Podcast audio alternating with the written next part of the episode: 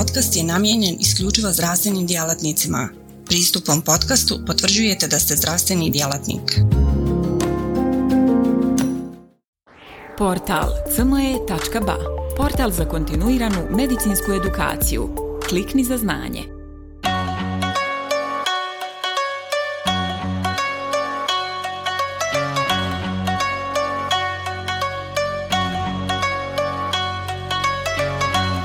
Poštovane kolegice i kolege, naša današnja prezentacija bavi se liječenjem kompliciranih infekcija kože i mekih tkiva. Kada pogledamo samu građu kože i infekcije koje su vezane, ovisno o tome koji sloj zahvataju, u praksi nalazimo impetigo, erizipel, folikulitis u površnim slojevima, a kako idemo dublje, nalazimo manje abscese, ektime, furunkuloze, karbunkuloze, celulitis, pa sve do nekrotizirajućeg fascitisa i mionekroze ukoliko su zahvaćeni najdublji slojevi koji se šire i na mišiće.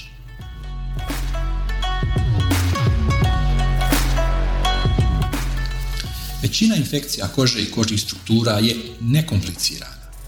Infekcija malih abscesa koje zahvaćaju površinski sloj kože poput impetiga, erizipela, furunkula te ne nekrotizirajućeg celulitisa su površinske ili samo ograničavajuće i one se mogu uspješno liječiti rezom, drenažom ili u kombinaciji sa isključivo oralnim antibioticima. Dakle, u ovim situacijama ne trebamo posezati za parenteralnim pripravcima antibiotika. S druge strane, komplicirane infekcije obično imaju sljedeće karakteristike. One zahvataju veću površinu i dublje slojeve kože, praćene su sistemskim znakovima infekcije, poput vrućice, leukocitoze, često zahtijevaju operativne zahvate, one čak mogu biti opasne po život ili ekstremitete, njih uvijek prati nekroza, odnosno odumiranje tkiva, koje se često mora operativno odstraniti, odnosno u ekstremnim slučajevima i amputirati udovi. Zahvaćaju komplicirane pacijente, uključujući one koji imaju opekline ili čirove ili one sa komorbiditetima, najčešće su tu dijabetes, periferne vaskularne bolesti i imunosupresija. U nekim slučajevima bakterije se kod kompliciranih infekcija kože mogu proširiti u krvotok i uzrokovati stanje poznato kao bakterijemija. Bakterijemija je nekada komplicirana sepsom, a to je, kao što znamo, životno ugrožavajuće stanje disfunkcije organa uzrokovano disreguliranim odgovorom pacijenta na infekciju. Infekcija mjesta operacije je poseban tip infekcije strukture kože koja se pojavljuje na mjestu operativnog zahvata unutar trideset dana nakon operacije. Zbog smanjenog protoka krvi na hiruškim marginama, stvaranja pristupa bakterijama duboko u tkivu, do vjerovatnosti inficiranja bolničkim sojem bakterija rezistentnih na lijekove, ova vrsta infekcije je veoma ozbiljna. Kada govorimo o epidemiologiji kompliciranih infekcija kože i mekih tkiva, onda možemo reći da nalazimo monomikrobne infekcije kože i mekih tkiva, kada je infekcija uzrokovana jednom vrstom gram pozitivnih ili gram negativnih bakterija. U drugom slučaju nalazimo polimikrobne, uzrokovane sa više vrsta bakterija i povećanim sistemskim upalnim odgovorom. Upravljanje polimikrobnim ili miješanim infekcijama može zahtijevati liječenje sa više lijekova koji su učinkoviti protiv aeroba ili anaeroba. Patogeni s kojima se najviše susrećemo kod pacijenata koji su hospitalizirani, a imaju infekcije kože i mekih tkiva su Staphylococcus aureus, Pseudomonas aeruginosa, Escherichia coli, Enterococcus species, Enterobacter species, Klebsiella species, beta-hemolitički streptokok.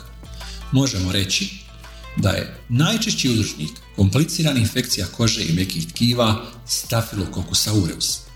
On u Streptococcus pyogenes je glavni uzročnik diljem svih kontinenata.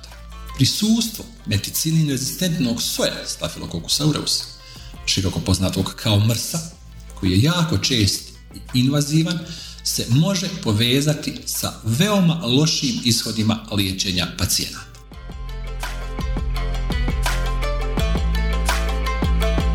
Poznavanje lokalne epidemiologije je ključno za identifikaciju uzročnika. Učestalost rezistentnih patogena kao i ograničeni broj dostupnih antibiotika predstavlja izazov za uspješnu terapiju, a to se posebno vidi u populaciji teško bolesnih i kritičnih bolesnika. Kada govorimo o faktorima rizika, u prvom redu tu mislimo na dijabetes. Nakon toga slijedi dob, također veze imaju rasa i etnicitet, postojanje periferne vaskularne bolesti te hospitalizacija unutar šest mjeseci ili korištenje antibiotika unazad trideset dana.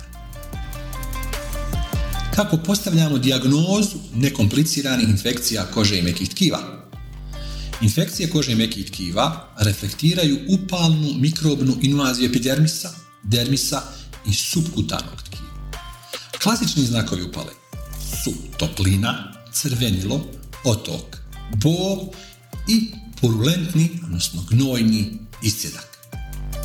Uključuju male abscese, impetigo, furunkule i ne nekrotizirajući celulitis. One su površinske, u nekim slučajevima samo ograničavajuće, liječe se moguće rezom sa drenažom, sa ili bez oralnih antibiotika. Dijagnoza kompliciranih infekcija kože i mekih tkiva. Postoji mnogo različitih prezentacija, od kojih su veliki kutani abscesi, celulitis, erizipel, inficirani dekubitalni ulkus, inficirani ishemijski ulkus, inficirani ulkus zbog venske staze, infekcija povezana sa ugriznom ranom, infekcija same rane, infekcija mjesta operacije te traumatska infekcija one koje nalazimo u praksi. Najčešći faktori rizika za komplicirane infekcije kože i mekih tkiva su hospitalizacija unazad šest mjeseci te korištenje antibiotika unazad trideset dana. Bris gnoja ili uzorak tkiva otvornih rana imaju najveću dijagnostičku vrijednost. Ukoliko je potreban uzorak dubokog tkiva, mikrobiološki uzorci aspiriranog gnoja ili biopsije dubokog tkiva su obavezni da se pribave. Neke slikovne tehnike mogu pružiti informacije o kompliciranim infekcijama kože i mekih tkiva. Radiografija se može koristiti za detekciju plina u tkivima koji pak upućuje na nekrotizirajuću infekciju. Kompjuterizirana tomografija i ultrasonografija se mogu koristiti za usmjeravanje dijagnostičke aspiracije abscesa. Magnetna rezonanca je pak posebno korisna za određivanje zahvaćenosti tkiva.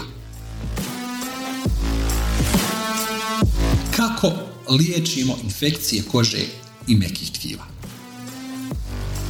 Rezistencija na antibiotike među patogenima koji uzrokuju komplicirane infekcije kože i mekih tkiva je u porastu, uključujući Staphylococcus aureus, Enterococcus species, Pseudomonas aeruginosa, Escherichia coli, Klebsiella species.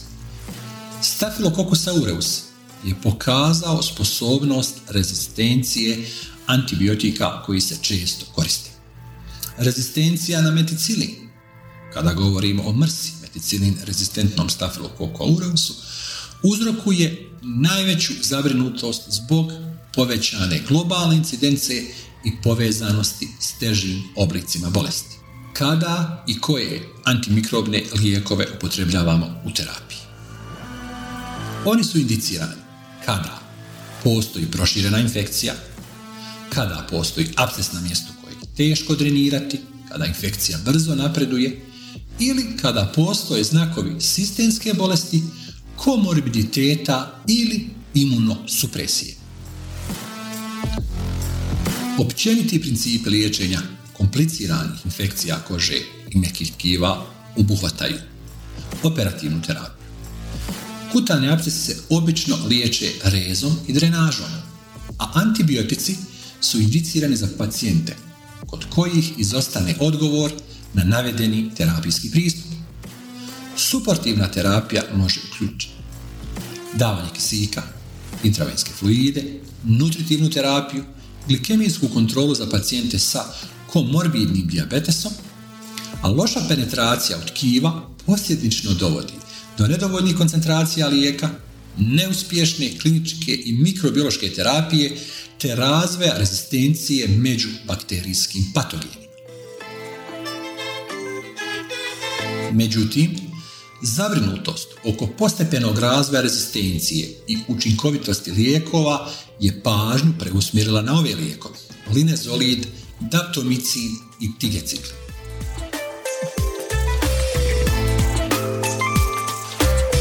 Obzirom da rezultati mikrobioloških testova nisu dostupni dvadeset četiri do sedamdeset dva sata, inicijalna terapija je često empirijski odabrana na temelju pacijentove kliničke prezentacije.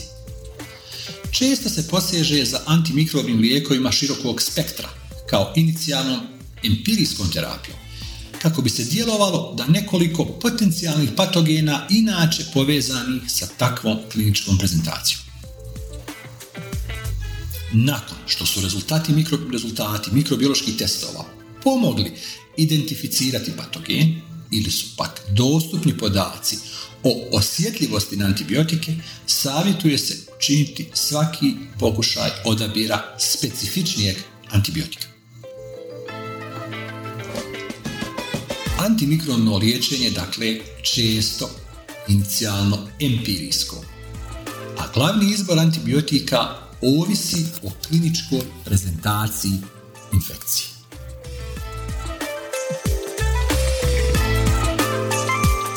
Sada ćemo nešto više reći o tigeciklinu.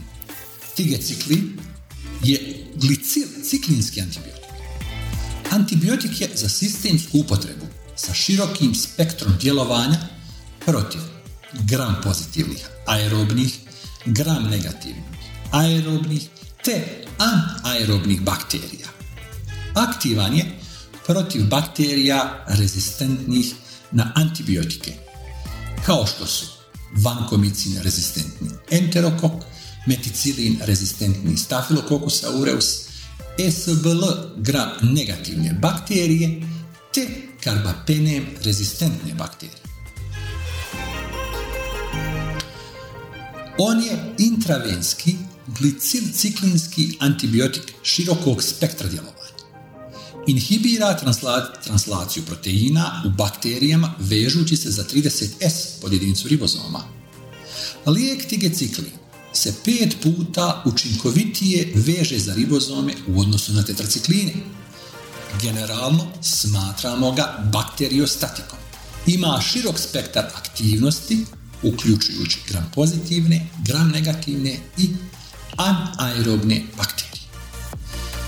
Tigeciklin, odnosno Tygacil, je odobren za liječenje kompliciranih intraabdominalnih infekcija uzrokovanih rezistentnim sojevima gram pozitivnih bakterija, prvenstveno pomenutih meticilin rezistentnog Staphylococcus aureusa i vankomicin rezistentnog enterokoka.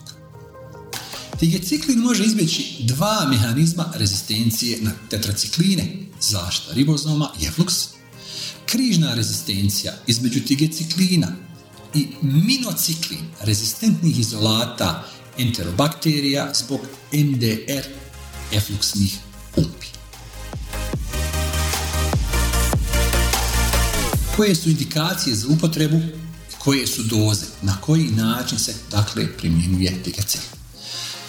Tigeciklin je indiciran u odraslih i djece starije od osam godina za liječenje sljedećih infekcija: komplicirane infekcije kože i mekih tkiva, isključujući infekcije dijabetičkog stopala. Ovo je posebno potrebno da se naglasi. Te komplicirane intraabdominalne infekcije.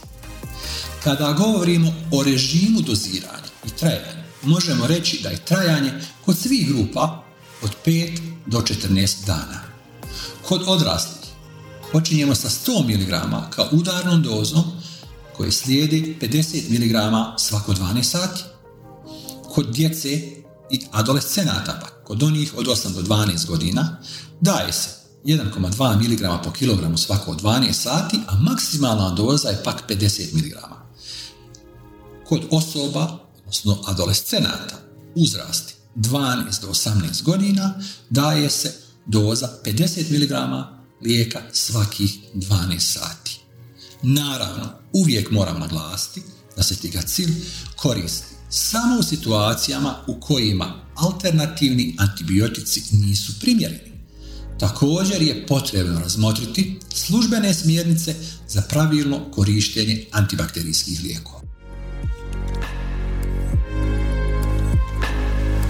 Kada govorimo o posebnim populacijama, možemo reći da za starije osobe nije potrebno prilagođavati dozu. Kod oštećenih funkcija jetre, također sa blagim do umjerenim oštećenjem nije potrebna prilagodba doze, dok kod bolesnika sa teškim oštećenjem funkcije jetre doza se treba smanjiti za pedeset posto. Nakon primjene udarne doze od sto miligrama, doza odraslih bolesnika se treba smanjiti na dvadeset pet miligrama na dvanaest sati. Kod pacijenata sa oštećenjem funkcije bubrega nije potrebno prilagođavati dozu čak ni kod bolesnika koji su na hemodijalizi. Ovo je jako bitna stvar koju trebamo uvijek imati na umu kada ordiniramo Tygacil. Također, u pedijatrijskoj populaciji osoba mlađe od osam godina Tygacil se ne smije primjenjivati zbog promjene boje zubi. Tygeciklin se primjenjuje isključivo u obliku intravenske infuzije u trajanju od trideset do šezdeset minuta. Kod pedijatrijskih bolesnika poželjno je primjenjivati infuziju tigeciklina u trajanju od šezdeset minuta. Koje bi to bile kontraindikacije i posebna upozorenja za upotrebu lijeka Tygacil? To su hipersenzitivnost na djelatnu tvar ili neku od pomoćnih supstanci, hipersenzitivnost na tetraciklinsku skupinu antibiotika. Posebno upozoravamo na mogućnost anafilaksije, također oštećenja jetre koje su primljene prijavljen u nekim slučajevima, mada rijetko, ali mogu sa sobom nositi smrtni ishod. Tygeciklin može imati nuspojave slične tetraciklinskoj skupini antibiotika, može se razviti akutni pankreatitis i to vrlo ozbiljan. Iskustvo s primjenom Tygeciklina u liječenju infekcija u bolesnika sa teškim osnovnim oboljenjima je ograničeno.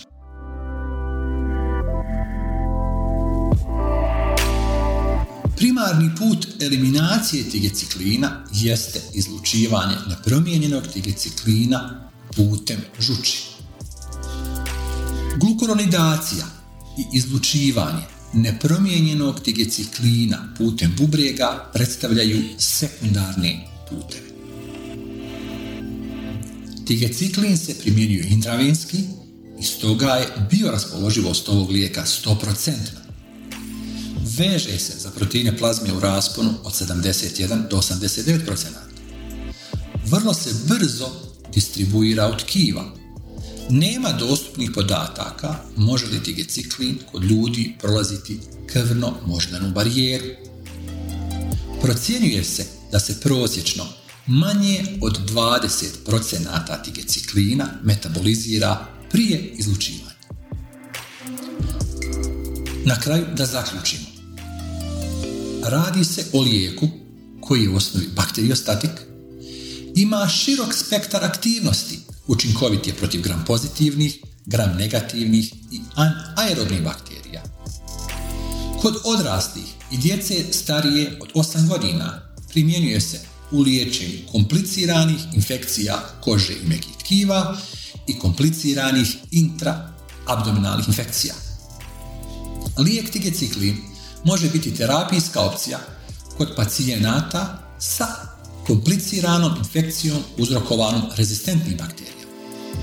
Lijek Tygeciklin treba koristiti samo u situacijama kada drugi alternativni antibiotici nisu primjereni. Nije potrebno prilagođavanje doze kod starijih pacijenata i onih na hemodijalizi ima jako veliki volumen distribucije.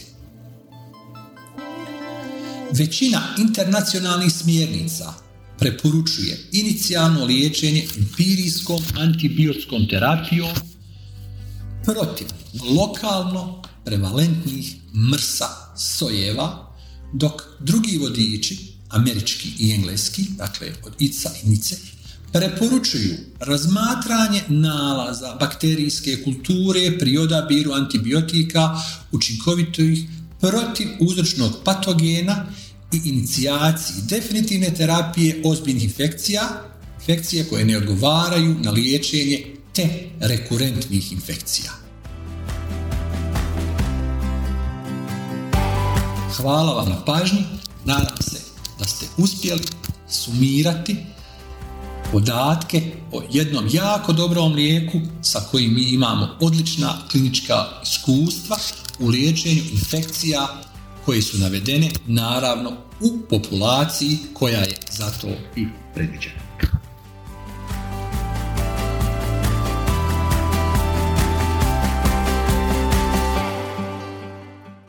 Portal c m e tačka b a, portal za kontinuiranu medicinsku edukaciju. Klikni za znanje. Svaka revolucija počinje s idejom. U svijetu medicine ta ideja je neprekidno učenje, stalna evolucija i kretanje ka sve preciznijim i personaliziranijem pristupu. Dobrodošli na c m e tačka b a, budućnost kontinuirane medicinske edukacije. Na c m e tačka b a vjerujemo da medicinski stručnjaci nisu samo praktikanti, već inovatori, pioniri, istraživači mogućnosti. Svako novo otkriće, svaka nova tehnika, svaki novi komad znanja je korak prema zdravijem i sretnijem svijetu. U duhu onih koji su se usudili razmišljati drugačije, kreirali smo online portal koji pruža više od puke informacije. Nadmašuje tradicionalne granice edukacije, nudeći imerzivno, dinamično i beskrajno prilagodljivo iskustvo učenja. Baš kao što skalpel u rukama vještog hirurga postaje instrument iscijeljenja, c m e tačka b a u rukama radoznalog medicinskog stručnjaka postaje instrument unapređenja. Srce naše platforme je jednostavnost. Razumijemo da je vaše vrijeme neprocjenjivo, da svaka sekunda može napraviti razliku. Zato smo dizajnirali c m e tačka b a da bude jednako intuitivan i efikasan koliko je i inovativan. Inspirirana najboljim svjetskim sučeljima, naša platforma vam omogućava da zaronite u bogatstvo znanja bez ikakvih ometanja ili kompleksnosti, kada god to želite i gdje god to želite, donoseći svijet medicine na dohvat vaših prstiju sa elegancijom jednog, besprijekornog dodira. Na c m e tačka b a susret ćete se sa neprestano rastućim univerzumom sadržaja kuriranog od strane regionalnih i globalnih stručnjaka. Interakcija sa vrhunskim umovima u medicinskom polju, uključivanje u revolucionarna predavanja i dobivanje znanja koje će transformisati vašu praksu. Ali ne smatramo se zadovoljnima s trenutnim postignućima. Obavezali smo se na kontinuirano poboljšanje, težimo da c m e tačka b a ostane zlatni standard za online medicinsku edukaciju. c m e tačka b a je medicinska stranica za one malo bolje, iscijelitelje, inovatori, profesionalce koji se ne boje prekoračiti granice i preoblikovati medicinu. c m e tačka b a je mjesto za vas. Razmišljajte bolje, učite bolje, budite bolji. Stoga kliknite za znanje i pristupite na c m e tačka b a, gdje učenje nikad nestaje, gdje strast susreće profesiju, gdje medicina susreće inovaciju.